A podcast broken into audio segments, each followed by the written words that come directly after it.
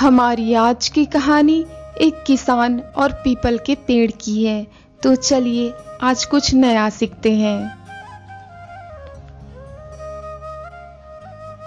एक समय की बात है। एक गाँव में एक किसान अपने बैल के साथ दोपहर का भोजन रख गाँव से दूर हल चलाने अपने खेत जाता है।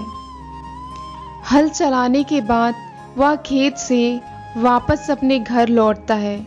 वापस लौटते वक्त पास के पीपल के पेड़ के नीचे बैठ भोजन करता है। भोजन करते करते वह पीपल के पेड़ को देख कहता है बनाने वाला कितना मूर्ख है इतने बड़े पेड़ का इतना छोटा फल कितना विचित्र है।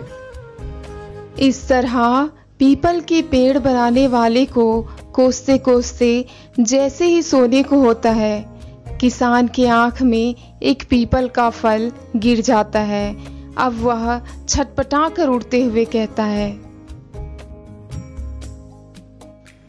आपका बहुत बहुत धन्यवाद भगवान, आपने मुझे बचा लिया।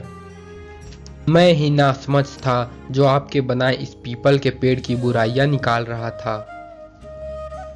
इस तरह भगवान का धन्यवाद करते हुए वह किसान पीपल पेड़ बनाने वाले की खूब तारीफ़ करता है। दोस्तों, किसी ने सच ही कहा है, बुराइयाँ निकालने वाले हज़ारों हैं, मगर अच्छाइयाँ किसी को नहीं दिखती। हमारी इस कहानी से आपको क्या सीख मिली, कमेंट कर ज़रूर बताएँ।